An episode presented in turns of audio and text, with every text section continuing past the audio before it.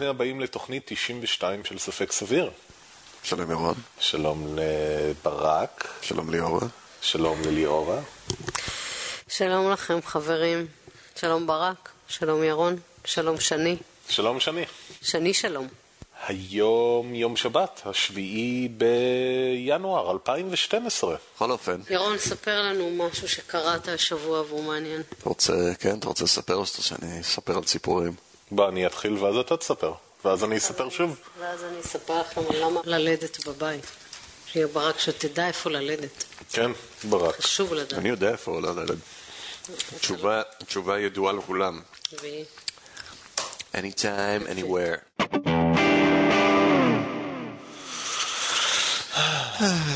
אז לי יש משהו הרבה פחות מטריד לספר. אתה מתכוון לומר בכל אופן, בכל אופן, כן. אה, סקרנו כבר כמה פעמים בתוכנית את אה, סיפורו הארוך והנפתל של אנדרו וייקפילד. oh אנדרו וייקפילד. again. אה, הוא אה, רופא וחוקר שפרסם מחקר שטען לקשר בין חיסונים לאוטיזם, וככל שהזמן עבר הסתבר שהמחקר הזה והבן אדם הזה הם רק יותר ויותר גרועים. בהתחלה חשדו שזה סתם מחקר לא טוב שאי אפשר לשכפל, בהמשך גילו ממש רשלנות, ועד לממש רמאות, לא רק חשד לרמאות, אלא רמאות במובן של זיוף תיקים רפואיים, שקרים, יס יס. יש ספקולציות שזה...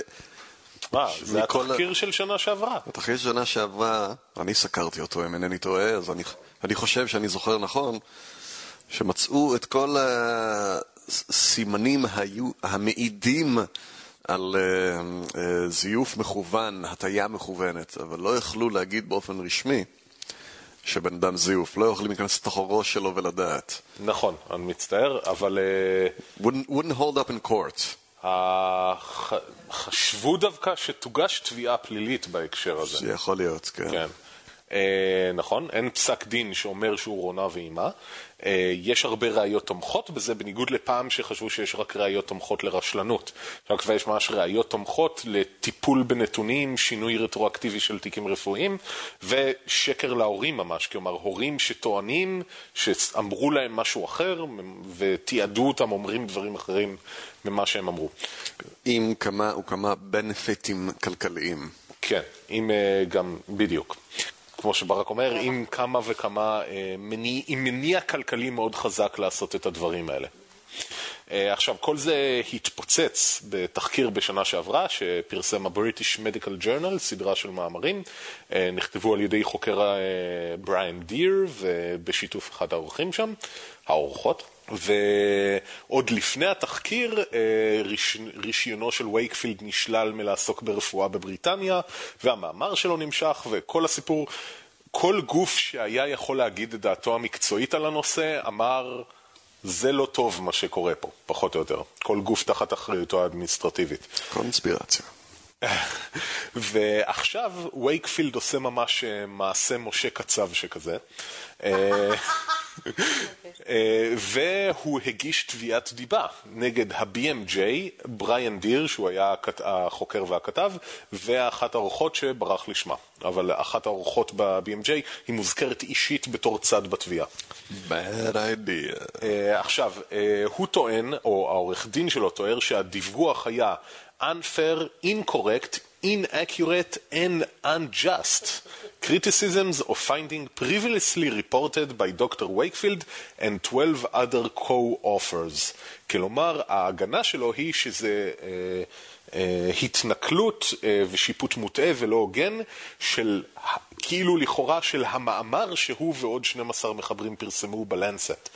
עכשיו, התחקיר משנה שעברה, שעליו מוגשת התביעה, הוא כבר התנתק יחסית מהמאמר הזה, שהוא טופל כבר בשנים קודמות, והוא דיבר על המניעים הכלכליים ועל התיקים הרפואיים, ובזמן פרסום התחקיר גם הרבה מה-co-offers משכו את ידם והתנערו מהמחקר.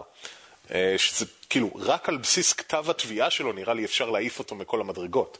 והתגובה הרשמית של ה-BMJ הייתה שהם מתייעצים עם עורכי הדין שלהם בנוגע לבדיוק מה לעשות, אבל הם עומדים להיאבק בזה. הם מבחינתם הצהירו, לא תהיה פה פשרה, אנחנו עומדים מאחורי מה שאמרנו, המחקר שלנו היה נאות, האמירות שלנו בעקבותיו היו נכונות.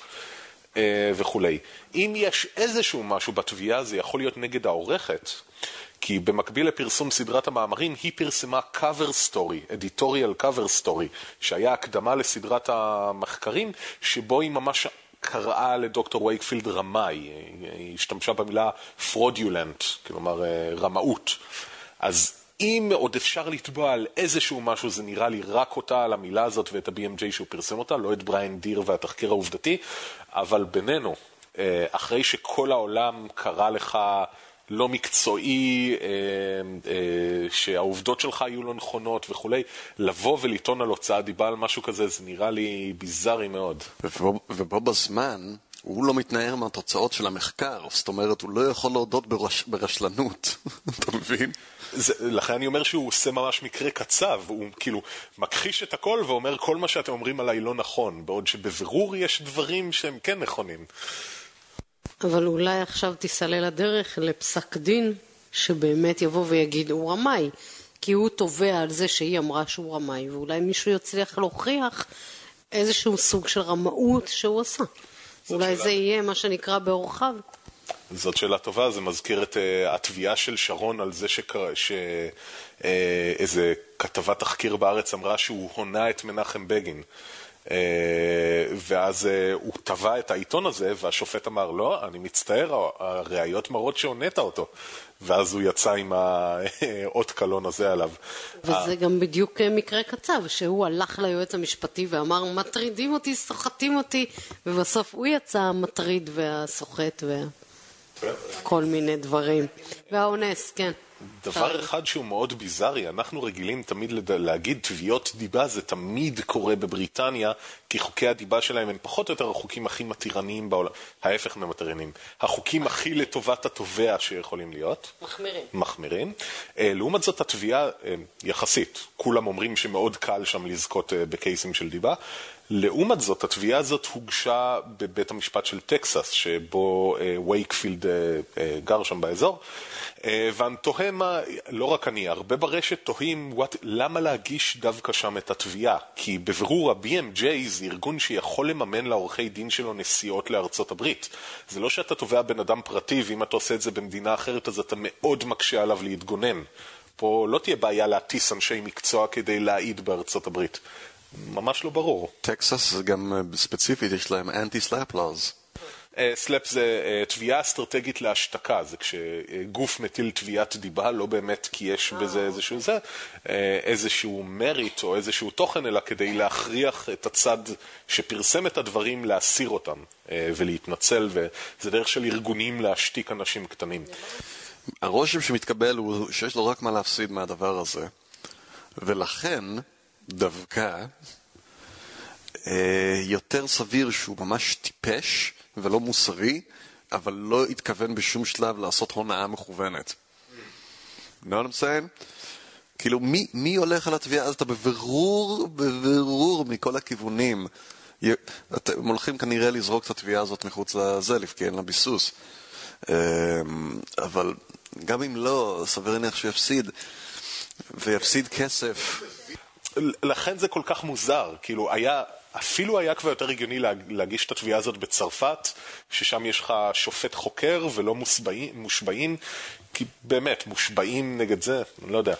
אולי בטקסס יש קהילת anti-vaxxers מטורפת ואז הם ישבו במושבעים, אני לא, אני לא יודע. לא, אבל יש uh, uh, בידוק של המושבעים לפני זה, לראות שאין bias uh, מלכתחילה. זה עובר בין שני עורך דין, זה תהליך יכול להיות מאוד ארוך, עד פסילת כל ה... הצוות הנוכחי כדי שיהיה באמת פייר. אה, אבל זהו, הקהל שלו כבר אוהד אותו, ושום דבר לא ישנה את זה כפי שראינו. והוצאות משפט עולות הרבה מאוד כסף. זה, במיוחד זה... אם הוא מפסיד וצריך לשלם את ההוצאות משפט של ה-BMJ. שהטיסו עורכי דין לארצות הברית. זהו, זה, זה באמת, זה נשמע כזה... אה, אה, זה ממש הזכיר לי לראות את קצב עם המהלכים שלו, ואני כאילו מסתכל, מה, what the fuck, למה? אני לא יודע, זה עושה רושם בסופו של דבר שהאנשים האלה לפחות מאמינים שהם לא אשמים בדברים שאומרים שהם עשו. שזה יכול להיות גם נכון חלקית, אנחנו לא יכולים להכריע בשלב הזה. הסיכוי של ה-BMJ נראה אה, פייר והגון, ואיפה שהייתה ספקולציה לגבי העבודה הפנימית של הבן אדם הזה, הציגו אותה כספקולציה. גם באדיטוריאל של העורכת הוא הרי אדיטוריאל, זה מאמר דעה, זה כל הקונספט שלו. והיא אומרת uh, מה שהיא חושבת. אין פה מה... אף אחד לא טען משהו עובדתי שלא יכול להיבדק, והדברים האלה נבדקו לעומק הרבה יותר מאשר וייקפילד וחבריו טרחו לעשות במחקר שלהם.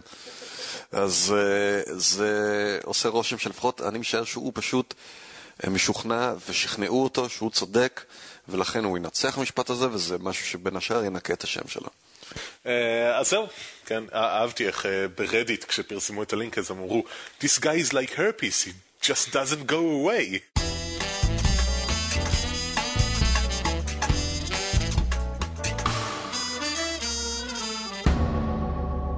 טוב, אה, לי יש אייטם וחצי, או חצי ואייטם, על ציפורים.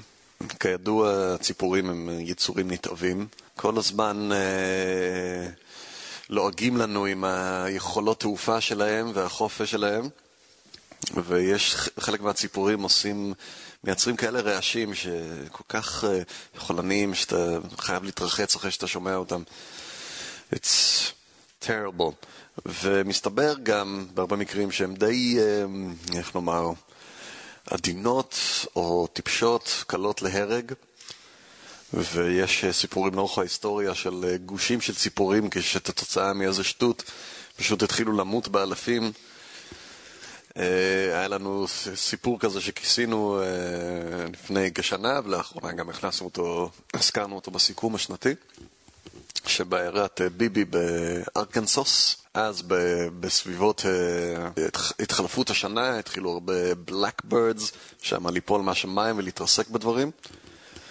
אה, חלק מהאנשים אה, חשבו שזה יחד עם הדגים שנסחפו לחוף ומתו, שזה נבואת אה, זעם או סימן לסוף הימים, או לחלופין, fireworks, זיקוקים. שהיו בגלל חילוף, חגיגות חילוף השנה. השילוב של הזיקוקים והציפורים הם טיפשות, כי הם שומעים את הרעשים והם נבהלים הקינים שלהם, והבלקברד ספציפית לא רואים טוב בלילה, והן מבוהלות, נכנסו בבניינים אחד בשני, חלק חטפו התקף לב. וכן, והרבה ציפורים מתו, וכשקראנו את הידיעה הזאת, הסתבר לנו שזה לא הפעם הראשונה, בטח לא האחרונה, והיו הרבה מקרים כאלה בהיסטוריה. אז אה, לא תפתעו לגלות שגם השנה זה קרה, בביבי, ארקנסוס, בחגיגות ניו ירס, רק הפעם היו הרבה פחות חגיגות. היו הרבה פחות ציפורים שמתו, המשטרה הלכה וביקשה מאנשים לא להפעיל זיקוקים. אז אפשר לראות בזה מין אישוש של התיאוריה המובילה, שציפורים טיפשות, או שקל להרוג אותם עם זיקוקים.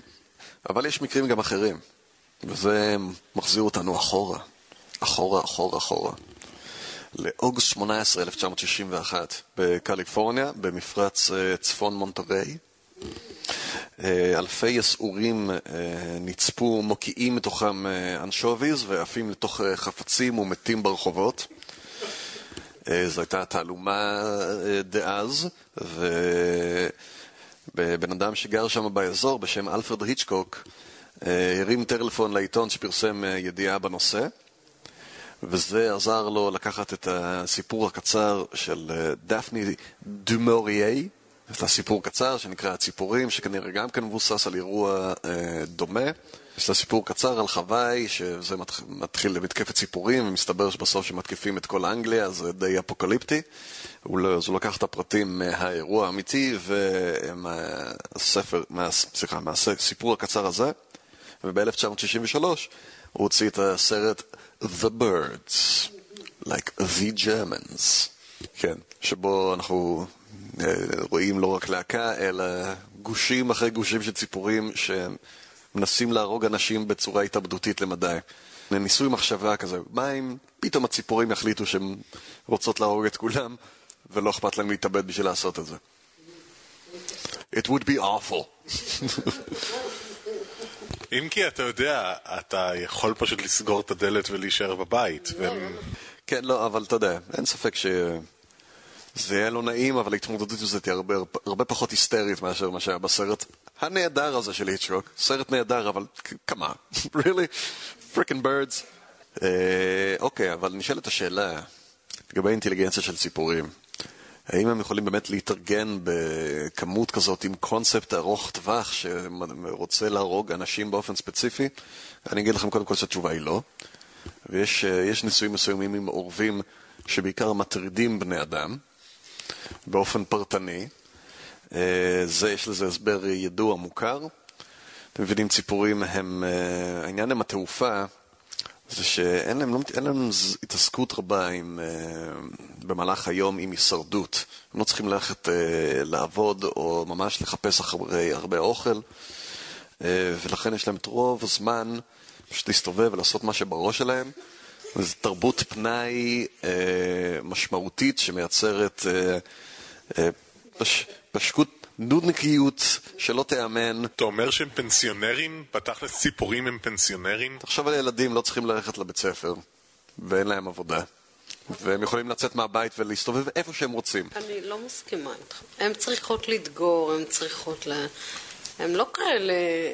כמה זמן זה לוקח. זה התרבות שלהם עכשיו, יש להם כל כך הרבה זמן, שכל מה שהם עושים זה fuck with people, ואין שום בעיה עם זה שיזהו בן אדם שנגיד יטריד אותם, ויש להם את המרחק תעופה, הם זורקים דברים. אף אחד מהם לא מתאבד על בן אדם, כאילו שיש לו את הערך העליון הזה של אוי, אתה פגעת בי, עכשיו אני הולך, אני הולך לתת את הכל בשביל... הם פשוט מטרידים נורא. אז לגבי אה, הציפורים של איצ'קוק אה, והמקרה ב-1961, מה שקורה שמה זאת אומרת, הרבה פעמים, לא הרבה פעמים, לפעמים המקרים האלה של הרבה ציפורים שמתות אה, מקבלים פירוש של אה, תקיפה מפני שהם פשוט, הם פוגעים בדברים. שהם פוגעים, פוגעים בחלון של אה, מכונית משטרה, פוגעים בבן אדם, פוגעים בכלב, שזה הכי נורא. לא מקובל, אלימות ציפורים נגד כלבים. אבל הסבר נוסף לזה, חוץ, מ... חוץ מזיקוקים וטיפשות של ציפורים, עשוי להיות הרעלה. זה אנחנו יודעים בכמה דברים. אה, קודם כל, המקרה הזה חזר על עצמו בערך, בערך ב-93 באותו מקום, ואז הם אה, לקחו את הציפורים ובדקו מה קורה אצלם בפנים, אה, ומצאו חומר בשם דומואיק אסיד, חומץ, חומצה דומואיקית, I guess, שכנראה הגיע להם דרך איזשהו מאכל שהם אכלו, אנשוביז למשל. שאנשוביז אכלו איזה אלג'י מסוים, שבציפורים החומר הזה עובד כנורוטוקסין, שגורם לדיסאוריינטציה ושלל פגיעות מוחיות אחרות, ולפעמים פשוט גם מוות. וכן, הם פשוט, הם, הם נראות כאילו מישהו דפק להם אה, כמה מכות בשכל. אה, מה שמעניין שזה גם, אה, אותו חומר אה, יכול להגיע לבני אדם, דרך אה, אכילת רכיכות בדרך כלל, ואז אה, זה כן, ואז זה מתפתח לתופעה המוכרת amnesic shellfish poisoning, שאשכרה כוללים uh, אובדן של זיכרון ופגיעות uh, מוחיות מינימליות, מינימליות או חזקות יותר. רוב המקרים המתוארים אצל בני אדם הם לא של פגיעה קבועה, אבל זה עשוי לקרות.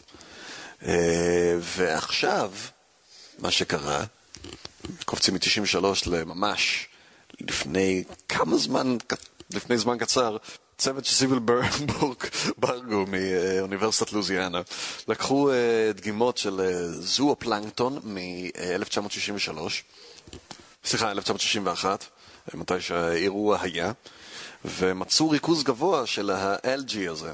אני לא רוצה להגיד אצות, כי זה נותן דימוי של הירוקים הספציפיים האלה, שזה לא פייר, יש מגוון רחב של אה, סוגי LG. והסברה שלהם היא שזה פשוט נכנס לשרשרת המזון של הציפורים האלה, וזה יצר את התופעה הזאת כפי שזה יצר אותה ב-93. ולכן, אל תדאגו מהציפורים, די, אם רוצים, if you put your mind to it, די קל להרוג אותם. כל האייטם הזה נועד לזה שלא נדאג שציפורים יתקיפו אותנו ויהרגו אותנו בהמוניהם.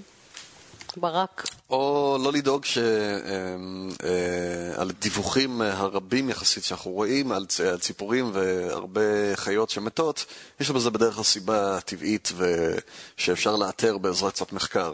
זה היה מחקר שניסה ממש לברר מה קרה אז? זאת הייתה מטרת המחקר? אני מאמין שכן. בואנה, יש יותר מדי פוסט-דוקטורנטים, אה? לגמרי. מה שגדול אבל, בשביל uh, מחקרים ימיים, בשביל מחקרים ימיים uh, התחילו, אני לא זוכר מתי, אבל לקחת דגימות של uh, הזופלנקטון מכל יום כמעט. וכן, למשל במעבדה הימית באילת, יש כל יום דגימת מים, אפילו למשך, זאת אומרת, אה, בוקר, צהריים וערב, אם אני לא טועה, וזה בשביל ממש אה, דגימות מים, דגימות של דברים, למחקרים, מה שפעם אה, לא היה.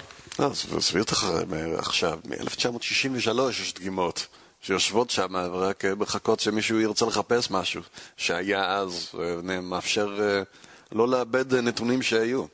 אז לא, יש פה כמה מסקנות. אחד, נתתי, נתתי לכם עוד סיבה למה לא לאכול רכיכות חוץ מהטעם והשם.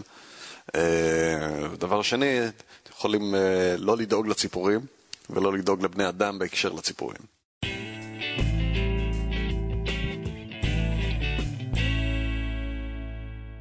אורן, אורן שלח לנו uh, השבוע uh, מאמר בהארץ שנגע בנושא של לידות בבית. המאמר עסק יותר בשאלה הכלכלית של הלידות בבית, ופחות בנקודה הספקנית של זה, אבל אני קצת חיפשתי ומה זה בכלל לידה בבית ומה גורם לזה ואני אנסה לתת בכל זאת איזשהו view קטן וספקני על הנקודה הזאת. כן, אוקיי. אז קודם כל אה, בואו בוא, אה, נדבר על מה זה בכלל לידה בבית ומה המניעים של לידה בבית לרוב הנשים. אז הלידה בבית זה נשמע כזה הכי פשוט, אני נמצאת בבית ויולדת. התשובה היא לא ממש. כי גם סביב זה יש באיזה בית את יולדת, ונשים לא בהכרח יולדות בבית שלהן, אם אין להן את התנאים ללדת בבית שלהן. מדברת על אה, הפעלה חוקית של המדינה. לא שאני לא יכול, אם אני בתור אישה רוצה עכשיו ללדת בבית. אישה עכשיו מחליטה שהיא לא רוצה ללדת בבית חולים. יש לה ש... כמה אפשרויות. אפשרות אחת זה ללכת למקום שהוא לא בית חולים, בבית של מישהו שגם יש בו בריכה, ובבית הזה יש את התנאים, מה שנקרא, מבחינה פיזית. זאת אומרת, הבית יחסית מרווח, הוא נותן תנאים ו... וכולי. כי אם היא גרה בבית קטן צפוף והיא מפחדת בבית שלה עצמו, אז היא לא תעשה את זה. אפשרות שנייה שלה זה באמת בבית שלה, בחדר שלה ו... וכולי. אפשרות שלישית אפילו, לדת בית, ואני שמה במרכאות את המילה לדת בית, היא בבית החולים עצמו, באזורים שבתי החולים אמרו, פה יש לידת בית. עכשיו, מה זה אומר בעצם פה יש לידת בית? האווירה, אין את כל המכשור, לא מחברים למוניטור, יש מיילדת, אה, אין את, את כל הנושא של מיטת, מיטה מיוחדת כמו מיטה של קיניקולוג, אה, שבה אה, את יכולה להיות רק בתנוחה מסוימת. שזה בעצם הסיבות העיקריות לזה שנשים לא רוצות ללדת בבית חולים ברמה הקלאסית. אה, כמובן שהבאז והמילה טבעי אה, עולה וצפה, הן רוצות, יש גם את הנושא שאני רוצה להיות, אני כיולדת, בשליטה מלאה על כל התהליך. ולא שהאחיות המיילדות והרופא אומרות לי עכשיו ככה, עכשיו ככה, עכשיו ככה. אני לא רוצה שיחברו אותי לשום מכשיר, אני לא רוצה לקבל איזה שהן תרופות, וכמובן אה, הרבה נשים גם מגדירות את זה כהימנעות מהתערבות רפואית, כי לידה זה לא אירוע רפואי במובן הקלאסי, זה לא בעיה, זה לא מחלה, זה משהו טבעי שקורה. ולחלוטין הנושא של ההרגשה שאתה יושב על איזשהו סרט נע ואתה אחד מתוך עוד 300 איש שעוברים באותו חדר. You mean reality. עוד הנושא של פרטיות, של להרגיש נוח, של להכיר את המיילדת לפני ואת הצוות שאיתו אתה תהיה. כי באמת נשים שבוחרות בסוג הלידה שנקרא לידה בבית, אם זה בבית שלה, של אחרים או בבית חולים, אז הן מחליטות לפני על המיילדת וכולי. תכף אני אדבר מבחינת משרד הבריאות וכולי. בתי החולים עצמם אה, אמרו אוקיי, אה, בואו נוריד, אה, יותר נשים רוצות את זה, פשוט נותנים את זה. האבסורד, יש פה משהו קצת אבסורד, כי מצד אחד מבחינת בית החולים, חדר לידה כזה הוא משקיע פחות משאבים ליולדת. הוא לא מחבר, יש הרבה פחות פיזית משאבים, אבל הוא גובה על זה יותר תשלום. הוא גובה על זה תשלום. לעומת לידה רגילה היום, שמגיעים ברמה הסדרתית או הקלאסית, ששם את לא, מש... לא משלמים, כאילו, על הלידה הזו. אה, לפני שאני אעבור על מחקרים בטוח, לא בטוח, אה, לעשות, אה, ללדת בבית, אני אדבר רגע על הרמה הממסדית, אוקיי? באופן כללי, מה, איך, איך עובדת היום לידה מבחינה כלכלית נטו? כל יולדת שמגיעה לבית החולים, בעצם העובדה שבית החולים מטפל בה כיולדת, שהיא יולדת, הוא מקבל מענק מהמדינה על כל לידה. והיולדת מקבלת מענק, מה שאנחנו מכירים כמענק לידה מביטוח לאומי. חמור מכך, שאישה שיולדת בבית, אם היא רוצה את מענק הלידה, היא חייבת תוך 24 שעות מרגע הלידה להגיע לבית החולים, אוקיי?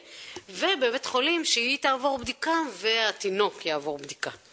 ברגע שהיא מגיעה ועוברת את הבדיקה הזאת, היא מקבלת את מענק הלידה, ובית החולים מקבל את מענק הלידה למרות שהוא לא השקיע שקל והשקיע אפס זמן, או בוא נאמר חצי שעה שעה בלבדוק את ה... לעומת תחשבו, מישהי שנמצאת בחדר לידה 36 שעות, שבית החולים באמת משקיע שם כסף והוא מקבל על זה. אז הוא גוזר קופון, ושוב, כל ההיבט של נכון, לא נכון, יש פה, אה, זה פחות קשור לעולם ספקני, כי זה יותר לעולם, להיבטים כלכליים.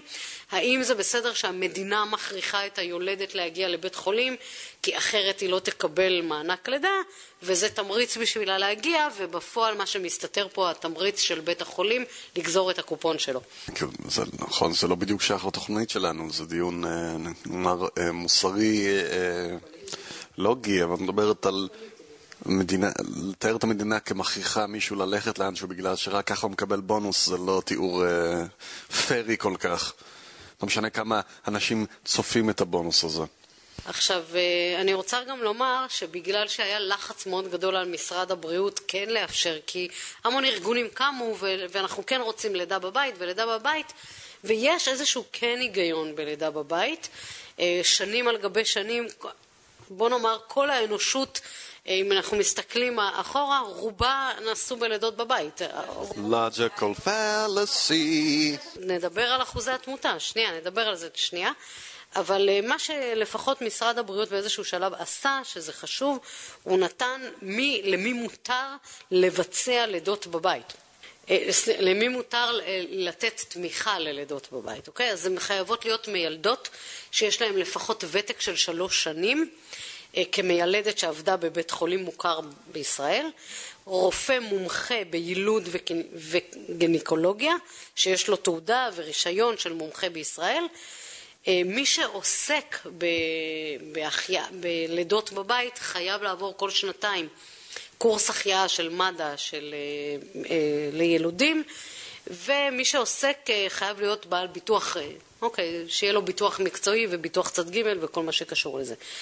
בגדול הם, לא באמת, בתי החולים לא מעודדים את זה, זה לא כלכלי להם, הם, אה, למרות שמצד שני, אם אתם מקבלים כסף בלי להשקיע שקל, אולי זה כן צריך להיות כלכלי לכם, אבל זה לא הסיפ... לא הזה. חשוב לי לציין, אה, ואני אומר חשוב לי, אתם יכולים אה, לפקפק, כי הרבה פעמים פשוט ממהרים לדבר על הצד הכלכלי, אבל כמו כל התערבות אחרת בביטחון הילד, המדינה עושה פה כמה וידויים או מבקשת כמה תנאים כדי uh, להבטיח את ביטחון הילד על פני טיפשותם של ההורים או הנטיות המוסריות כאלה ואחרות שלהם. זה רשות שהמדינה מחזיקה לעצמה בהרבה דברים כמו חינוך חובה וכל מיני חוקים אחרים, זה לאו דווקא שונה במקרה הזה או ספציפית מונע מתפיסות uh, uh, או רצונות כלכליות. המאמר בעצם ששלח אורן למה בכלל זה עלה עכשיו לכותרות?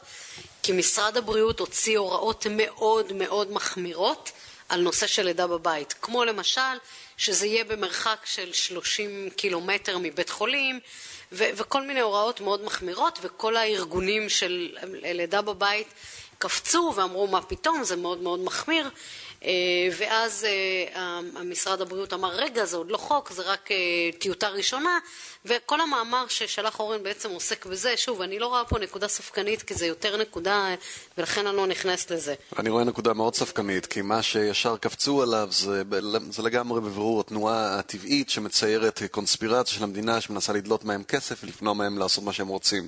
זה סיפור קלאסי בכל פס, פסדו-מדע או התנהלות של תנועה טבעית שאנחנו מכירים. אני לא רואה פה נקודה ספקנית כי זה עדיין בדיונים וזה רק איזושהי טיוטה ומשהו מאוד מאוד מאוד ראשוני שמישהו החליט פשוט להעלות את זה לכותרות. אז זהו, אז אני אחדד את מה שברק אמר, העובדה שקיים מניע כלכלי שם ברקע זה לא אומר שכל תקנה או החמרה נובעת מהמניע הזה. לדוגמה, אה, אמירה שאתה חייב להיות במרחק כלשהו מבית חולים על, על פניו זה נשמע לי כמו, אה, צריך להיות איזשהו תנאי כזה, אולי אפשר להתווכח על הרדיוס, אבל נראה לי סביר כמו שכספומט שמים רק במרחק כלשהו מתחנת משטרה, יש חוק כזה. הארגונים שצעקו נגדו, זה בטוח יותר ללדת בבית, זה טבעי יותר, מחקרים הוכיחו, אז אולי אם ניגע אה, במחקרים האלה, קצת ונדבר קצת על איזה מחקרים נעשו. אה, נעשו כמה וכמה מחקרים. אז קודם כל יש איזשהו מחקר בשנות ה-90 שנעשה, שארגון הבריאות העולמי עשה. מה שעלה ככה בתוצאות המחקר, שבמדינות מפותחות, בהריונות בסיכון נמוך, ואני מדגישה את זה מאוד, לידת בית עבור אישה שזו הלידה הראשונה שלה, בטוחה כמו לידה בבית חולים. בלידות שניות ומעלה, לידת בית אפילו קצת בטוחה יותר, או כתוב בטוחה באופן משמעותי יותר, אוקיי? מאשר לידה בבית חולים בלידות שניות ומעלה. אבל מאוד מאוד חשוב להדגיש, מדובר רק בלידות שהסיכון בלידה הוא נמוך. אוקיי, ואז יש עוד מחקר אה, בשנת 2005 אה, אה, שהתמקד בלידות בצפון אמריקה, וגם הוא בסיכון נמוך, לידת בית מתוכננת מראש, עם מיילדת מוסמכת, ועם כל מה שקשור ללידה, לתנאים בבית, זאת אומרת לא סתם מישהי שהחליטה ללדת בבית בלי כל מה שמסביב, בדקו את זה מול בית חולים, בטוח באותה מידה, זאת אומרת כל עוד אין בעיה, הכל בסדר, וואו. אה, ואז בהולנד התפרסם ב-2009 איזשהו מחקר שהוא בחן מעל לחצי מיליון לידות של נשים שנמצאו בהיריון, שוב, שאינו בסיכון, ילדו בבית, אה, או הם ילדו, זאת אומרת חצי מיליון נשים שילדו או בבית או בבית חולים, ושוב, אין, אין שיעורי, לא מצאו הבדל בין שיעורי התמותה פה ופה. ואז נעשה מחקר ב-2010, והוא השווה בין לידות מתוכננות ללידות בבית חולים, הוא בדק את כל לידות הבית המתוכננות, ולא רק את הלידות עם הסיכון הנמוך, ואת כל הלידות שנעשו בבית חולים, ופה יצא שלידות, מסתכלים על לידות באופן כללי, הסיכון בתמותת אה, תינוקות בבית הוא פי שלוש. לא אמור להיות איזשהו בקר שמייצר תוצאה שווה כי, או תוצאה אחרת, כי לידות בבית לא יכולות להתאפשר אלא אם כן הן בקבוצת סיכון נמוך יותר? בדיוק, אבל לא כולן עושות את זה. אה. יש, זה, זאת הנקודה.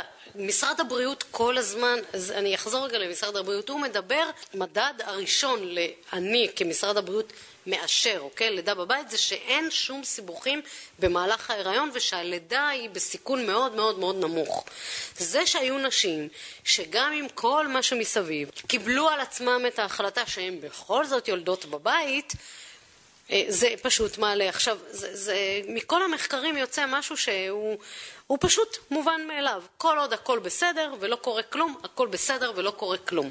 ברגע שנכנסים גורמי סיכון וברגע שיש בעיות, רמת הלידות בבית הולכות ומסתבכות והבעיות, אה, התמותה הולכת וגדלה וזה פי שלוש, זה המון. בגלל שאין רופאים וצוות רפואי ומכשירים רפואיים. בדיוק, בדיוק. הטענה של...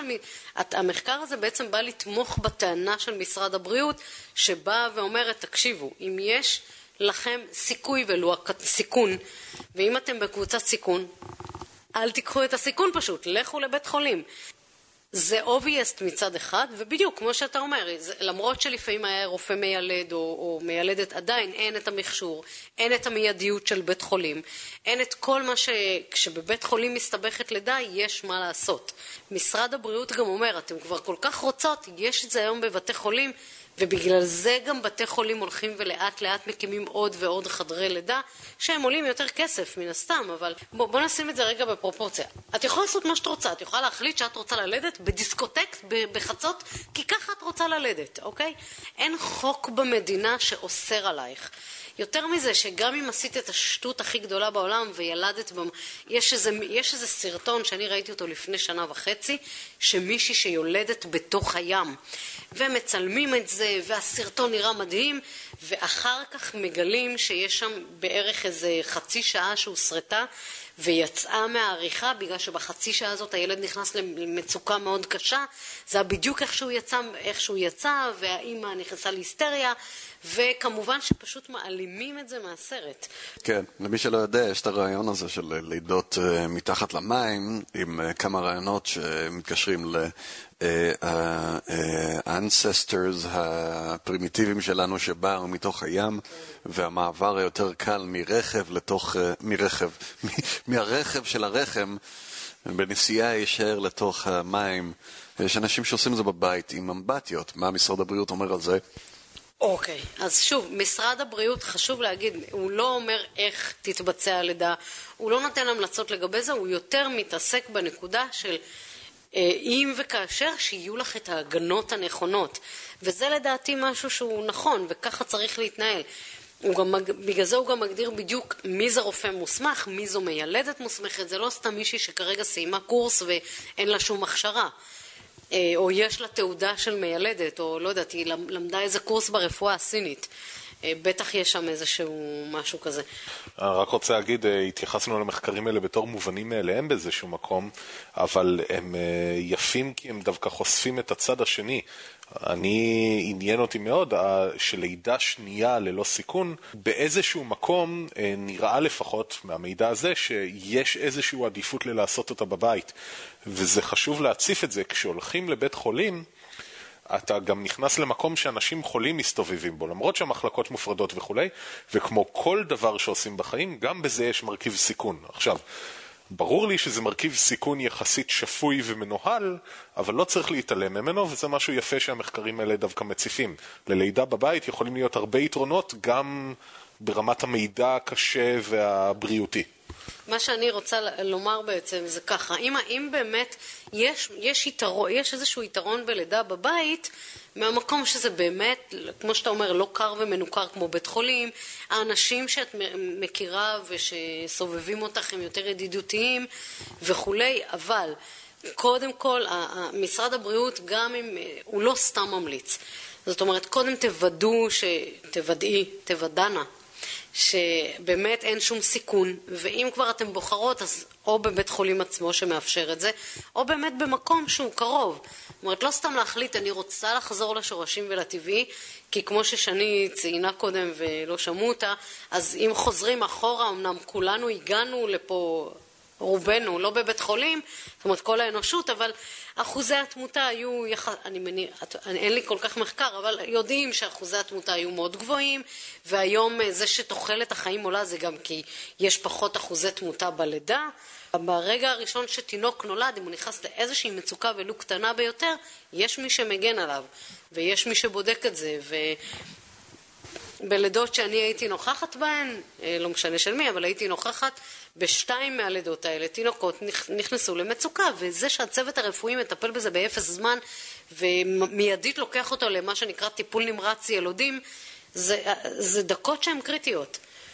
אז... אה, ברק נראה סובל מעצם המחשבה. אה, עכשיו, יש העמותות האלה שבעד לידה בבית, הן גם מתחילות עכשיו להילחם, להילחם, זאת אומרת, הן מעלות מול הכנסת ובמדינה של למה אני צריכה ללכת לבדיקה ושייתנו לי את המענק anyway, או לפחות שיהיה לי זכות להחליט אם זה, אה, למה לתת את המענק הזה לבית חולים.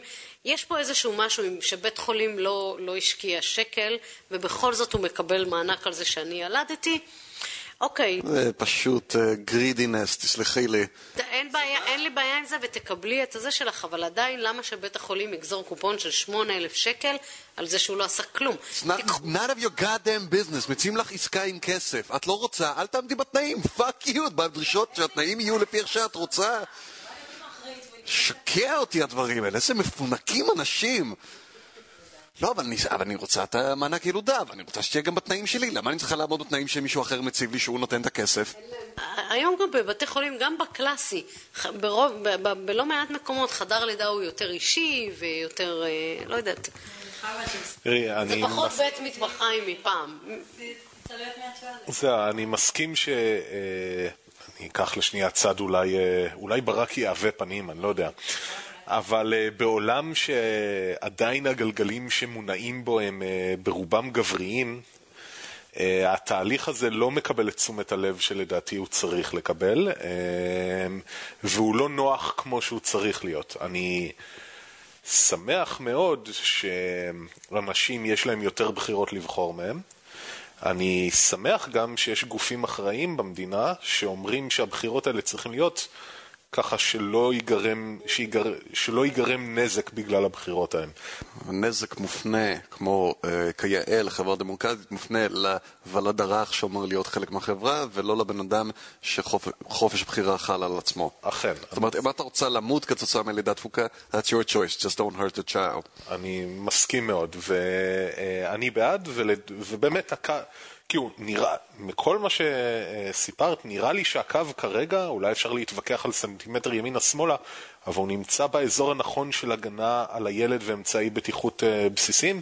זה נראה לי סביר וזה נראה לי טוב, ואני רק בעד לה, להגביר עוד את היכולות בחירה ולהגביר עוד את הנוחות. אני רוצה רגע אה, להתייחס לדברים יפים מאוד שאני אומרת.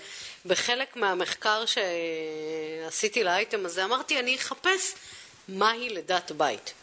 ברמת של לראות מה זה. מעבר לזה שבוויקיפדיה מצאתי באמת משהו מה זה, שמגדיר את זה, כמעט, לפחות אה, כל, קליק שאני נכנסתי אליו זה היה של מישהי שהיא זה, שהיא, אה, נו, מיילדת, מוסמכת, ותמיד הייתה איזו שורה שתיים שלוש של בסוף, ו, או מישהי שכתבה ואני גם מוסמכת ברפואה אלטרנטיבית, או מישהי שכתבה וכיום אני בלימודים ברפואה סינית.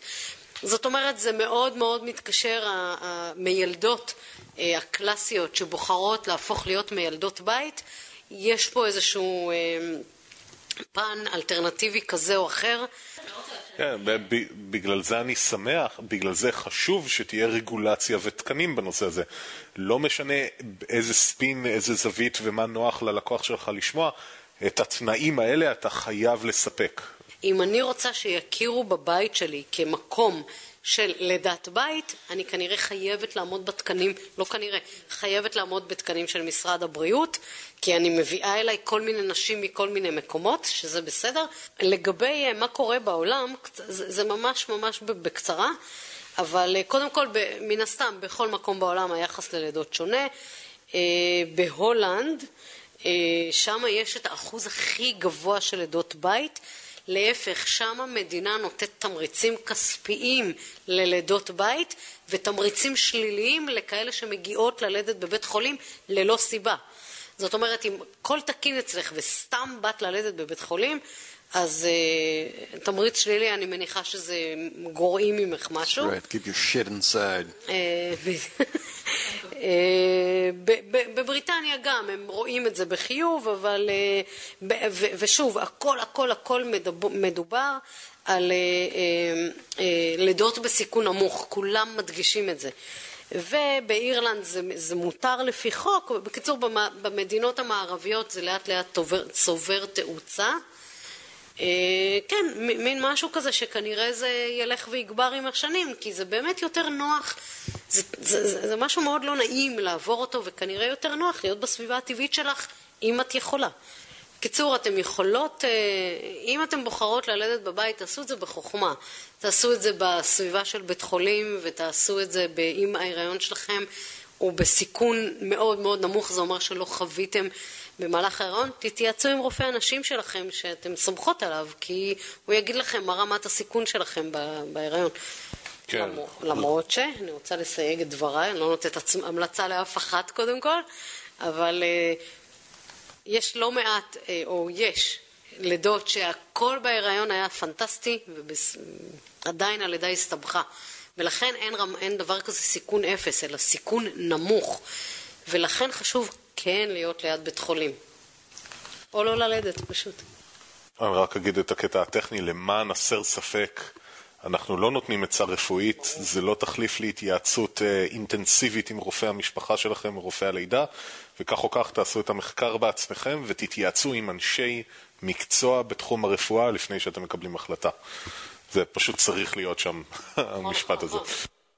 כל מה שאני אומרת, אני ממליצה, זה הרמה האישית שלי, וזו דעתי האישית ביותר, אני לא ממליצה לאף אחד כלום. בכל אופן, תודה רבה על הסיקור. ה- על הסיקור. מאזינה שלנו שלחה לנו מייל, ובו היא ציינה שהיא בהיריון, אה, ושזאת אה, תקופה לא קלה ומלחיצה להיקרא בין הקרות והחדות של הרפואה הקונבנציונלית וחוסר היחס האישי, אה, לבין הדבר, החמימות והיחס האישי שקיימים ברפואה האלטרנטיבית, בתחומים שלפעמים יכולים להיות אה, דווקא הגיוניים וטובים, ואיך אה, שזה מציג קונפליקט מאוד גדול. והיא ביקשה אם נוכל לגעת בנושאים האלה. אז א', אנחנו מקווים שהאייטם הזה איכשהו אה, יתכתב עם הנושאים האלה, וב' אנחנו ננסה לשים על זה פוקוס גם בעתיד, וכן לגעת בכל מיני נושאים כאלה. ונאחל לה אה, לידה מוצלחת ובריאות שלה ושל התינוק.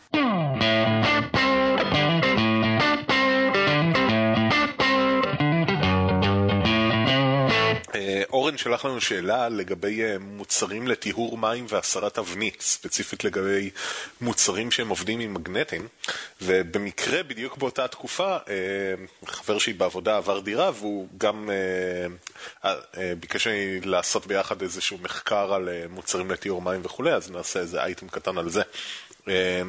אז קודם כל, למי שלא יודע, מהי אבנית? זה הדברים הקטנים האלה שמופיעים לכם בקומקום או מצטברים בצינורות של מכונות כביסה ומסיידים לאט לאט את העורקים של כל התשתית הטכנולוגית שלכם. או הביולוגית, כמו הפין. זה פשוט סיד, נכון? החומר עצמו שנוצר הוא סיד פשוט, זה ממשקעים של מים. ליאורה אמרה וצדקה, מה שקורה זה שהמים שאנחנו שותים אה, הם מים שמומסים בהם הרבה מינרלים. אחד המינרלים האלה זה אבני גיר, שהמיסו אה, סיד וסידן לתוך המים, וכשהמים, אה, הסיד והסידן הם מומסים ביחד עם הפחמן הדו-חמצני במים.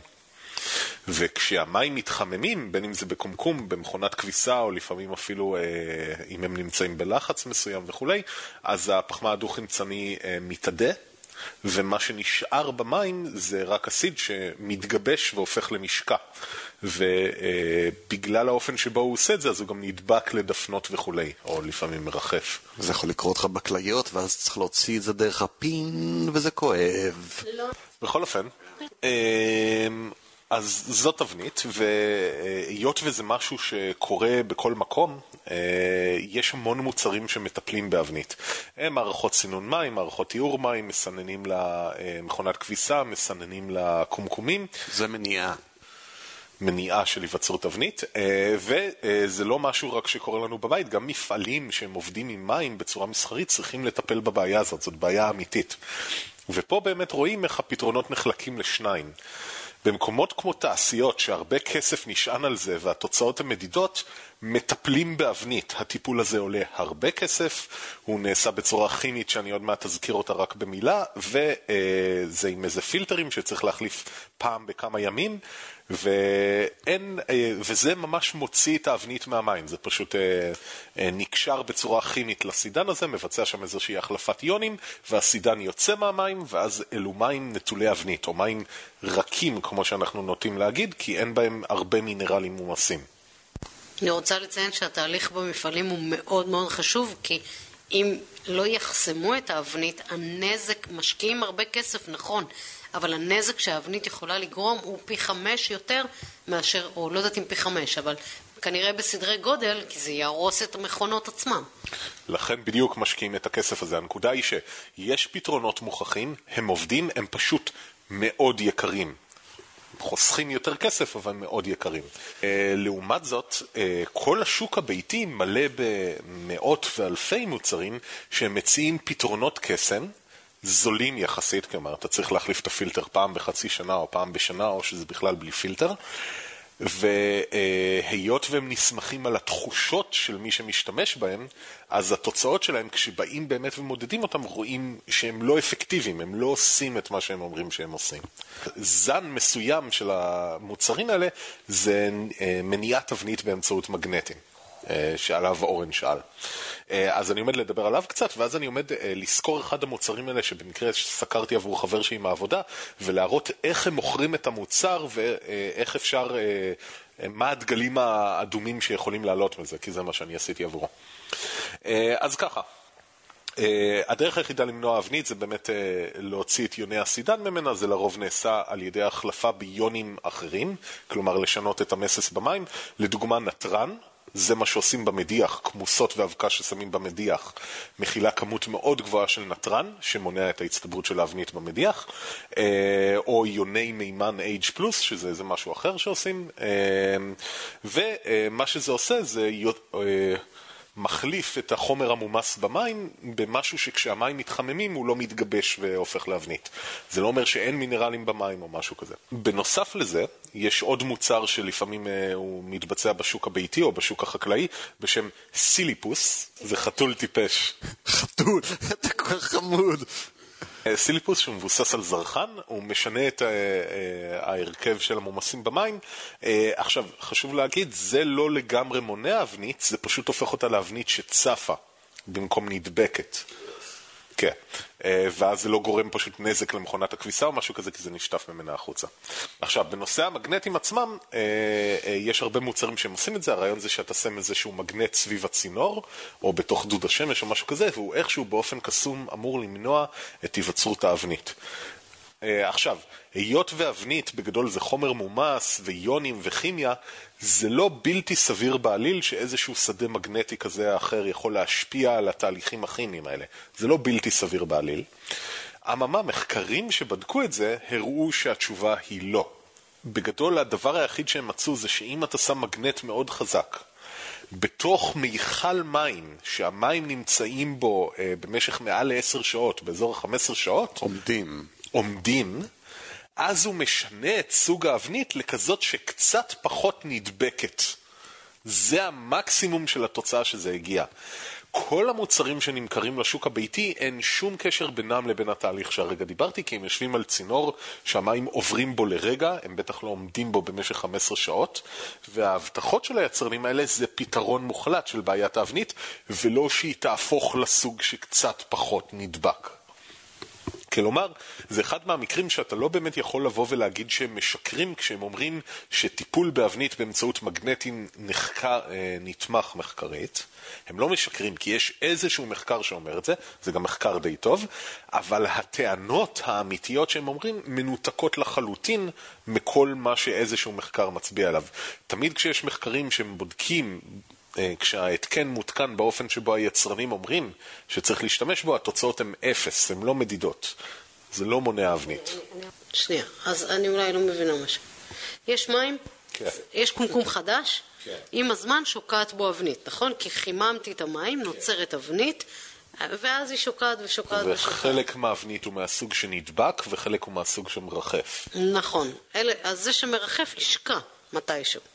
כן, אבל לא, לא לזה מתכוונים כשאומרים משקעי אבנית. זה לא משקעי אבנית. Okay. אוקיי. משקעי אבנית זה סוג הכבישים הקובייתיים שהם נדבקים אה, ממש ב, כמו דבק okay. כן. לקרקעית. שזה בשביל להוציא את זה מהקומקום, יש את החומרים האלה שאתה קונה בסופר ושם באבנית חומצות כאלה ואחרות ופשוט מנקה את האבנית. או מלח ולימון. או מלח ולימון, כן. אכן, בעוד שפשוט לשטוף את המים בקומקום ייפטר מהאבנית המרחפת הזאת. אז מה שהמגנט עושה בתרחיש המומצא הזה של 15 שעות במיכל מים, הוא משנה קצת את היחסים בין האבנית הנדבקת לאבנית המרחפת מ-18% ל-35%. זה משהו לחלוטין שלא משנה כלום לאף צרכן. אם אתה מעביר זרם חשמלי במים? אם אתה מעביר זרם חשמלי במים, כן. אני, לא נראה לי שזה אי פעם נבדק, כי זה מבזבז אנרגיה ברמה שלא נראה לי שאף אחד ירצה לבצע. of course, אבל אני לא יודע, אני מנסה להבין את המנגנון, מה פשוט זו תנועה של אה, אלקטרונים שם ויונים כתוצאה מההשפעה של המגנט? כן, אה, פחות יונים נקשרים בצורה שונה, ואז נוצרת יותר אבנית שהיא אה, כמו מחטים כאלה, שזה האבנית המרחפת. המוצרים האלה שנמכרים, אה, המגנטים האלה, זה להימנעות של היווצרות אבנית על הדפנות, לא שלא יהיה לך אבנית במים כשהמים עוברים מנקודה X לנקודה Y. אף אחד מהם לא אומר את זה, הם אומרים לטיפול בבעיית האבנית. הם מנסים לשמור על עמימות ועדיין להישמע מרשימים. בפועל המחקרים שהם מפנים אליהם, אם הם בכלל מפנים למחקרים, זה מחקרים שזה מה שהם הראו. הם הראו שינוי זערורי ביחס בין שני סוגי האבנית. כן, אבל הטענות השיווקיות הן תמיד מופרכות ומונפצות לחלוטין. אז uh, התשובה במקרה הזה היא די פשוטה, יש מחקרים שמראים את זה בצורה טובה, בפיזיקה ובכימיה אין הרבה איפה להסתתר. Uh, יחסית קל לבדוק את זה בסביבה מבודדת ומבוקרת במקרים האלה, והתשובה היא מאוד ברורה. אמ, שוב, מעבר לזה, אנחנו גם עסקנו בזה כמה פעמים, כל הנושאים של פתרונות קסם לבעיות מהותיות בתהליכי ייצור שמשתמשים בהם בתעשיות, אם הם באמת קיימים, התעשיות קופצות על זה ומשקיעות בזה מיליארדים, כי זה חוסך מאות מיליארדים. היה לנו את הדוגמה שהבחור שמצא שיטה לגל... לגלוון פלדה באפס זמן, ומיידית קנו אותו והשקיעו בו והוא עכשיו מיליארדר, כי אם אתה מוצא אפילו שיפור של כמה אחוזים זערוריים שהוא באמת עובד, מיידית קופצים עליך. אז אה, כן, אה, אבל לא, אה, מפעלים גדולים עדיין משתמשים במלחים שממוסים לתוך המים ובהחלפת יונים, כי זה הדבר היחיד שמצאנו שעובד. דיברת על הדגל האדום הזה של תרופ, תרופת פלא, ספציפית מגנטים, איפה שאין אה, פעולה למתכת סלש פלדה, סביר להניח שאתה... ממש אחורים, שאתה צריכים מגיח ממש ממש עוצמתי, כזה שאתה לא יכול פשוט להרכיב על צינור או לשים על הגוף, אז כל הניסיון להשתמש זה בדרך כלל איזשהו מחקר שנעשה עם איזה מגנט ענק, ואז אפליקציה עם מגנט שלא משפיע באותה צורה שמנסים למכור איתה. או מגנט שנמצא ליד החומר 15 שעות, במקום בשתי שניות שהמים עוברים לידו. וזה בנוגע לשאלה של אורן, ששאל, תודה. Uh, עכשיו קצת, אני פשוט בחרתי מוצר כי זה מה שחבר שהתעניין בו, אז בדקתי אותו, אבל חשוב להגיד, מה שאני אגיד זה... Uh, זה מוצר אחד שמעיד על הכלל, כל המוצרים נוקטים באותן טקטיקות uh, פרסום. Uh, אז המוצר הזה הוא מוצר בשם Hardless של גל על, שאני חשבתי שזה פשוט ההפך מתרופה לאנונות, אבל... אפשר. להכניס אותו לתוך הסליפוס? אה, גרסה קודמת שלו השתמשה בסליפוס, עכשיו הוא כבר לא משתמש בסליפוס. הרדלס, אה, אני מניח שזה נובע ממשחק מילים על מים קשים, מים רכים, שזה מים שמכילים יותר או פחות מינרלים מומסים. You think? אה, אני מקווה. היופי במוצר הזה, זה הוא מנסה מאוד להתחרות בתמי 4 וכל שאר הזה, זה מוצר שהוא מותקן על השיבר הראשי שמזרים מים לבית, הוא לא רק על איזה ברז או משהו כזה, אז הוא לכאורה פועל על כל המים בבית. Uh, היופי זה שהדגל האדום הראשון הוא uh, טענות שהן פשוט מגוחכות על בסיסן. לדוגמה, זה מוצר שהוא אומר שהמים שהוא מספק הם מים מינרליים. אתה אומר, זה נשמע ביזארי, אתה מסתכל שם בפנים, ואז אתה רואה באותיות הקטנות, כי המים בישראל יש בהם הרבה מומסים, ולכן מבחינתנו הם מים מינרליים. בעוד שברור שהביטוי מים מינרליים לא מתייחס לזה, אנחנו רגילים שהוא מתייחס למשהו מאוד ספציפי בחיים שלנו. לא, לא, הוא מתייחס למים מישראל. אה, על פי מה שהם אומרים, כן. אה, חשוב אגב להגיד באופן כללי, אה, לישראל יש תשתית מים מצוינת, עם מסננים מצוינים, ואיכות המים בה היא יחסית גבוהה. כך גם על פי הודעת החברה הזאת, בכל האותיות הקטנות הם רושמים את זה, אז uh, כעיקרון חוץ ממקרים של רשלנות או בעיות בתשתית המים, אין צורך במתקני סינון מים וכולי. אז זה לא מדויק, כי הבעיה במים, למשל בתל אביב, זה הצנרת המאוד עתיקה בבתים עצמם, בבניינים עצמם, במיוחד בבניינים ישנים, שהם יוצרים בעיות לא קטנות. אז אולי שם כן צריך, אבל אה, שוב, עד הגעה למבואות העיר או לבתים עצמם, אתה צודק, איכות המים בארץ היא בין הטובות, לא יודעת אם בין הטובות, אבל היא באיכות טובה. וכן, הבעייתיות נוצרת, תלוי באיזה בניין אתה גר, כמה הוא ישן, כי שם יש בעיות. אז בואו נדבר על כמה אה, דגלים אדומים שמיידית עולים בדף המוצר הזה. הדבר הראשון, אה, המון שימוש במילים גבוהות בניסיון ליצור מראה של מקצועיות. אנחנו מכירים את זה מהמון, גם פסדו מדע וכולי. אז לדוגמה, רשום שם שהסנן עשוי מנירוסטה רב-שכבתית פבלם 316. אוקיי, אתה הולך, אתה מברר מה זה, אתה מסתבר שזה פשוט כאילו נירוסטה. אה, פשוט כשכותוב את זה ככה, זה נשמע מיוחד יותר משאר המוצרים אה, זה. ההמשך זה, הדף מלא בהמון טענות שהן נשמעות מאוד מרשימות, עד שאתה מבין שהן לא רלוונטיות. לדוגמה רשום, המסנן עמיד בפני אה, פגעי מזג האוויר וקרינה אולטרה סגולה. עכשיו, איפה? בתוך ארון הצנרת אה, בבניין הוא עמיד בפני פגעי מזג האוויר וקרינה אולטרה סגולה? בתוך המועדון, יניב. אה, ירון. אה, בהמשך הם אומרים אה, מסנן טפילי מים, טפילים כדוגמת תולעים אדומות, רכיכות, סרטני מים מתוקים, ולמעשה כל מה שחי במים ואינו יודע לס- לשחות. כי אם הוא שוחה, אני מניח שהוא יכול לעבור את ה... לא לשקוע במסנן או משהו באיזה כזה. צנרת עוברים סרטנים? זהו, ויחד עם זאת הם מציינים שאיכות סינון המים בארץ מצוינת ואין שום בעיות כאלו. אז זה מאוד מרשים כשאתה קורא שזה מסנן את כל הדברים הנהדרים האלה, אבל אין אותם במים בישראל. אז זה עוד משהו, אה, דגל אדום, המון מהטקסט הוא מאוד מרשים, אבל הוא לא רלוונטי בשיט לבעיה שהדבר הזה אמור לפתור. הם היו אשכרה יכולים אה, לכתוב מונע מעבר של דולפינים. תפתח את הצינור בבית, לא יהיה דולפינים. זה בערך ברמה של למכור לך דוחה פילים. זה ממש ככה. Uh, הדבר הנוסף, uh, דגל חזק, uh, יש יותר מדי תקנים שהדבר הזה מתהדר בהם. הם זורקים המון תקנים, ומתוך כל הבליל הזה, כשאתה באמת מנסה להבין מה התקנים האלה אומרים, אתה פתאום מתחיל לגלות מקומות שנופלים בין הכיסאות, והם דווקא המקומות המעניינים. אז התקן המשמעותי זה תקן סינון מים של מכון התקנים הישראלי, שהם מתהדרים בו וזה יפה, ואז הם מיד מתחילים. הוחלט בחברת גלה לבדוק את יכולות ההרדלס בהוצאת כלור, שיפור טעם ריח במי גזר במעבדות המצוינות של משרד הבריאות, היות ומעבדות אלו מקורות ובינלאומיות, ולא על ידי מכון התקנים. אתה אמרת מי גזר? כן. מי ברז, סליחה. זהו, גם אני שמעתי זה משהו אחר. כן. שיפור טעם מי גזר זה... אה, שזה מעניין, ואז אתה אומר, למה לפני רגע הם התהדרו בתקן של מכון התקנים, ואז הם כתבו את הפסקה הארוכה הזאת שהיא לא דרך מכון התקנים, ואז אתה מבין, כי אין חלוט תקן על ספיחת כלור, שיפור טעם וריח וטיפול באבנית. כלומר, דווקא בטענות הכי מהותיות שלהם, אין את התו תקן של מכון התקנים, אבל זה כל זה בתוך פסקאות עם המון תקנים בינלאומיים ומארגון הבריאות העולמי. בסופו של דבר, אין את התקן של תו התקנים לדברים האלה, של מכון התקנים. הדובדבן שבקצפת. המסנן הוכיח את עצמו כיעל בסנון מוצקים מזהמים עכירות, על פי המכון המדעי הטכנולוגי להלכה. וואה? הלכה, הלכה, הל- הלכה של התורה? כן, מסתבר שיש מכון מדעי טכנולוגי הנכנס לזה. אתה לדוגמה רוצה להראות שהמוצר שלך יודע להפסיק את הפעולה שלו לפני שבת, או שהוא, לא, שהוא מפריד בין בשר לחלב, או שהוא זה או זה.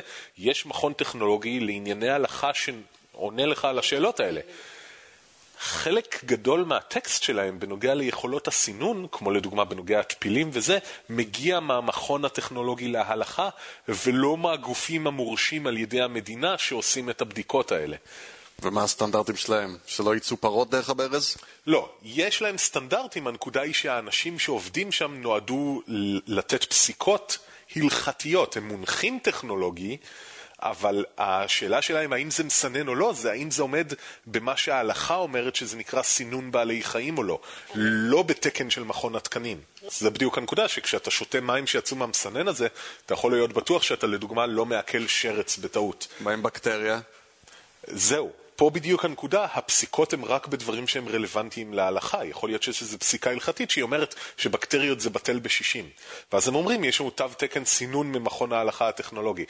הנקודה היא שזה הכל מופיע באותם שלוש פסקאות, המון בליל של תקנים שנזרקים, אבל כשאתה קורא בדיוק מי אישר מה, אתה מגלה שחלק מהאישורים האלה הם לא שווים כלום. עבודת פרסום. בדיוק. אה, אז זה בנושא הבליל תקנים. מעבר לזה, אה, זה באמת משהו שהמוצר הזה התעלה על שאר המוצרים, חוסר עקביות וטמטום. אה, כלומר, אנשים שבאמת לא עשו עבודה כמו שצריך ונשארו שם דברים בדפי מוצר ישנים, שממש רואים שזה פשוט cut and paste.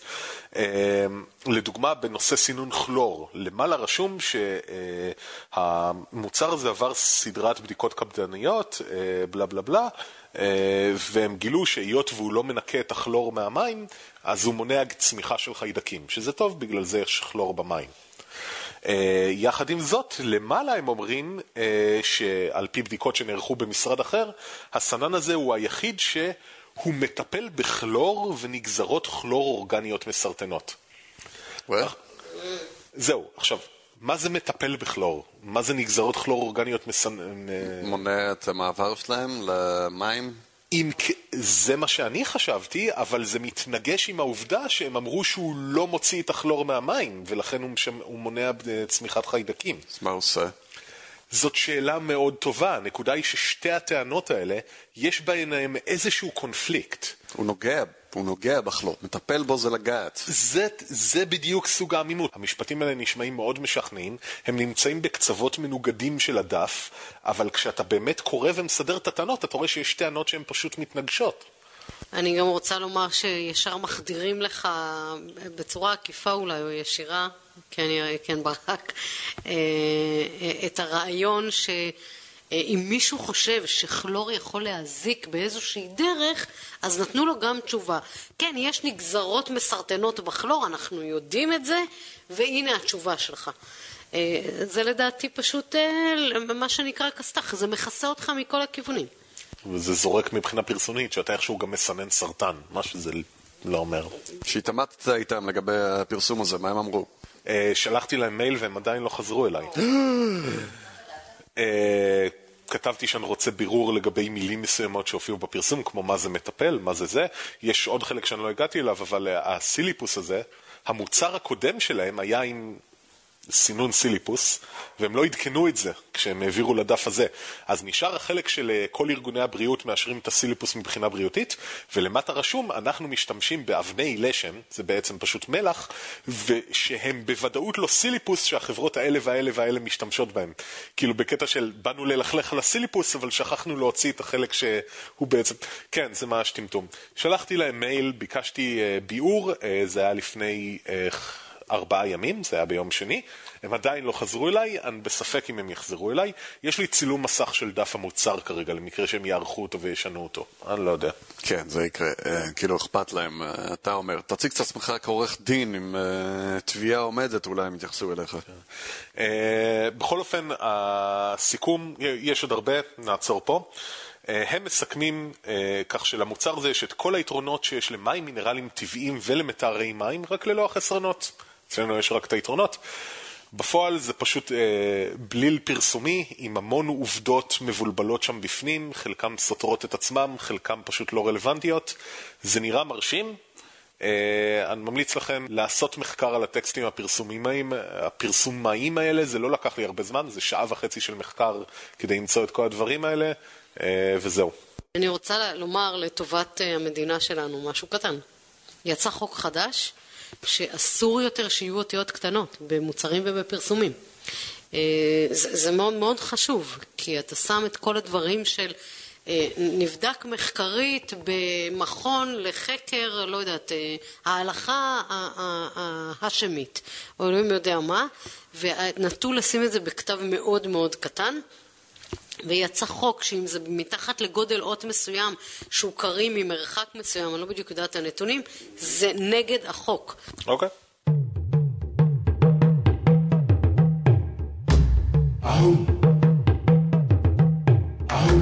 ועכשיו הגענו לפינת איפה טעינו, שבה אנחנו אה, מעודדים מאזינים וקוראים שלנו לציין בפנינו מקרים שבהם טעינו, לא דייקנו, או שיש להם מה להוסיף על הדברים שאמרנו. אתם יכולים לעשות כל זאת ועוד באתר שלנו ב-www.ספק-סביר.co.il או באמצעות התגובות לתוכניות או באמצעות טופס צרו קשר. אמ, וספציפית בנוגע לתוכניות הקודמות, אה, אז יאיר נתן הרחבה מעניינת לגבי שורשי, שורשים של מיתוסים יהודיים כפי שהם מתגלים בתרבויות אחרות, זה היה די נחמד. כן, הוא ניסה לעשות השוואה בין uh, כמה סיפורים, סיפ, סיפור משה, משכנע פחות או יותר, ספציפית, אבל הוא דיבר על בבקוס, איך קוראים לו? בבוט, בת בוט, בובת. איזשהו מלך של אזור יווני, בכל מקרה שהוא, אחד ההשוואות שהוא עושה זה שהוא מגמגם כן, שזה לפי, אה, בעיקר השם שלו, השם שלו בתרגום יווני זה אה, גמגום, אבל אה, שם זה גם, ב, אני יודע, בשפה אחרת זה מלך, וזה כנראה יותר הכוונה מאשר גמגום, לא כתוב שהוא היה מגמגם, פשוט השם שלו בתרגום מסוים זה גמגום. אה, בנוסף, עודד נתן הרחבה אה, יפה ונאה לגבי מקור קוביית עשרה הצדדים. הוא עשה אה, מחקר ממש יפה והוא הביא את המקורות, וזה היה ממש מגניב. אפילו ערן אמר שהוא הגיבור שלו. Uh, בכל אופן, תודה רבה לכל מי שהשאיר תגובות ושלח לנו מיילים ושלח כמה צרות לתוכנית. Uh, אנחנו ממליצים לכם לעשות כל זאת ועוד באתר שלנו ב-www.ספקסביר.co.il. כמו כן, נשמח אם תשאירו דירוג ותגובה ב iCast וב iTunes. תודה רבה לכל מי שעשה זאת עד היום. פינת ההמלצה, בכל שבוע אנחנו ממליצים על משהו, הפעם אני אמליץ על קבוצת וויז, המלצות של וויז, שמקיימים הרצאות ברחבי פאבים וברים ומסעדות בתל אביב פעם בחודש. יש להם מרצים מכובדים ומעניינים, וההרצאה ביום רביעי הקרוב או הקודם אה, הייתה בנושא משפט ודמוקרטיה, אה, וכשתהיה הרצאה הבאה אז אה, נפרסם את זה בטוויטר שלנו, כמו שפרסמנו את ההרצאה הזאת. אני אשים את הלינק לקבוצה שלהם בפייסבוק, ממליץ להירשם לעדגונים, ו... וכן. זה בילוי מצוין לבני זוג שלא רוצים לדבר אחד משני. אכן. זה למעשה רוב האנשים שמגיעים לשם. יופ. לא באמת. אה, אירועים אירועים. אה, ב-17 לינואר יש לנו אה, ספקנים בפאב עם ירון ידען. הנושא יהיה, ירון הוא רב שחזר, יצא בשאלה, והוא יביא את הנקודה ממבטו האישי, מהסיפור האישי שלו. כל הנושא של יציאה בשאלה ממבט, מנקודת מבט, של רב לשעבר, אז אתם מוזמנים. ואירוע נוסף יתרחש ב-16 בפברואר ערב מאזינים משותף עם רן לוי. אה, רן לוי השבוע עבר את אה, חצי מיליון האזנות, שזה מכובד ויפה. אה, לפודקאסט בעברית זה בהחלט מאוד מכובד. אנחנו, ברק יעשה לו דברים בגלל זה. וזהו, אז מפגש מאזינים משותף. המפגש יתקיים באולמי קסטיאל, יהיה לינק עם טופס הרשמה וכולי. בנוסף, במפגש אנחנו נערוך מעין משחק טריוויה בהשתתפותכם ובהשתתפות חברי ספק סביר. המעוניינים להירשם, אני אשים לינק להרשמה ואנחנו נגריל את המשתתפים בין מי שיגיד שהוא מעוניין להירשם, אנחנו גם נשים לינק באתר של רן לוי.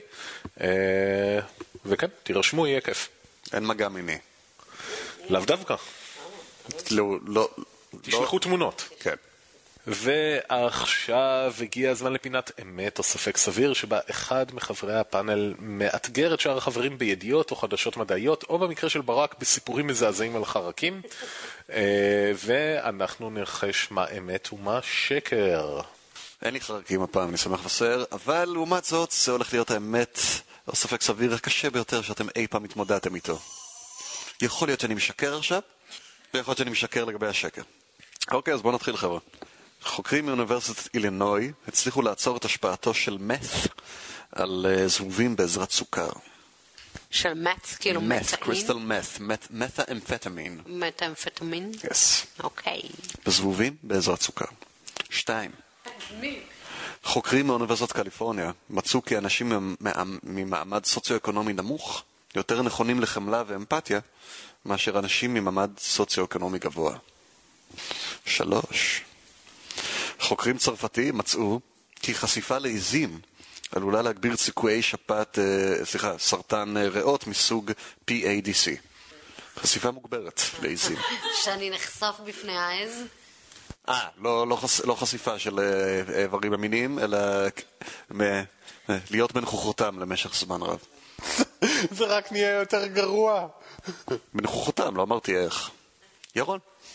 דווקא אני? כן. שלוש. הוא השקר, כי צרפתים הם לא בני אדם. אתה נשמע כאילו יש לך פיגור שכלי. תביא לי, תביא לי את האוזניות. לא, לא, בסדר. I can handle it, you can't. אני סיימתי. אל תצחקו עליי, I'm only human. ליאורה. שניים נשמע כל כך אמיתי. וברור מאליו, כאילו, זה ברור שהם יותר אה, זה כי השירים הם מניאקים. אני אגיד ששניים הוא השקר, למרות שהוא נשמע הכי, הכי, הכי טריוויאלי כזה, אז אה, אחד, שתיים ושלוש. מה אתה בחרת, ירון? שלוש, בוא נתחיל עם שתיים. את יודעת מה? בשבילך, נתחיל מאחד. אז חוקרים מאוניברסיטת אילנוי הצליחו לעצור את השפעתו של מת על זבובים בעזרת סוכר, וזהו השקר. You failed, both of you. לא, זה לא. אני קראתי את המחקר הזה. אתה קראת, אבל לא קראת כמו שצריך. ביג מסטייק. כן, הם נתנו לזבובים קריסטל מת. כן, הזבובים אהבו את זה. וכן, נתנו להם סוכר, וזה השפיע עליהם. אבל הניסוח הוא פה, שזה מנע את ההשפעה של מת על הזבובים, שקרי לחלוטין. זה גרם לחלקם למות פחות מהר. זה דפק להם את הצורה מכל כיוון, כמו שמת עושה. הם, נדפ... הם נדפקו חבל על הזמן. זה לא שפגעו, פגעו, אה, זה לא שהפסיקו את הפעילות, אלא עשו, זה, הסוכר גורם לזה משחק מט... מטאבוליזם, שזה אחד ההשפעות החזקות של מת, על המטאבוליזם, אז זה קצת שיחק עם המטאבוליזם. אבל זהו, בין זה לבין uh, לעצור את ההשפעה שלו, רחוקים מאוד. בגלל זה גם אני, שקראתי את הכותרת, הולי שיט, הם משפיעים על, כאילו מפסיקים מת עם סוכר? לא, הם לא. טוב, קלין סוויפ. קלין סוויפ, עכשיו בואו נעבור לאחרים. שתיים, יפה ליאורה, אני הכנסתי אותו בגלל שהוא כך ברור ואמרתי זה יטעה אתכם. And I was right. כי זה כל כך obvious וזה מה שאנחנו רוצים לחשוב גם. זה לא חדש, גם, אה, זאת אומרת, המחקר הזה ספציפית הוא חדש, הם עשו איזה שלושה שאלונים, אה, ועשו ניסויים דומים לזה בעבר, שם הגדירו את זה כאנשים שמגדירים את עצמם כבעלי כוח נגיד, ומחקרים דומים לאלה. אה, יש כל מיני היפותזות לבדיוק מה זה בחיים שלהם וההבדל שלהם שגורמים לזה, אבל אני לא הייתי אומר שאפשר ל... המסקנות, הם, אה, יש בהם הרבה עניין של פירוש מהשאלונים, אבל לא, לא נשים בצורה מספיק טובה לבודד את עצם, אה, נקרא לזה, הבסיס של האדם, אלא יותר איך הוא נוטה לדווח על עצמו. עכשיו לגבי השלישי, אה, אז כן, כאמור, עשו, כמה מחקרים אה, רמת סיכון מטורפת לאנשים כן, שאנשים שעסקו ממש עם livestock ועם אה, עיזים, שזה חלק מהמקצוע שלהם, ושהם לא מעשנים, ושאין להם היסטוריה משפחתית, יש להם איזה פי חמש סיכוי אה, לקבל את הסרטן הריאות הספציפי הזה, כי הוא סרטן אה, ויראלי. אז ראו את זה שזה קורה למשל עם שיפס, שרואה את זה שקורה עם כבשים, שיש איזה סוג של וירוס כזה שקשור לסרטן שעבר, בדקו את זה עם הנושא של העיזים, וראו שהקורלציה הזו מחזיקה. אין, אין עוד לגמרי את המנגנון, ולא יודעים אם זה עבר, אבל uh, יש, יש, יש את הקבוצת סיכון הזאת לסרטן מהסוג הזה. אז תודה רבה לכם. תודה רבה לך. לא יכול להיות שאני נשמע לא, כל כך לא, עכשיו היית בסדר, פשוט. אתה באמת לא שומע את זה? אני, אני לא יודע מה התוצאה המתבקשת. שלום. שלום לך, ירון, בהצלחה בטיפול הנורולוגי. אוקיי. תודה רבה. להתראות. ביי. ביי ביי. ביי ביי. ביי, להתראות.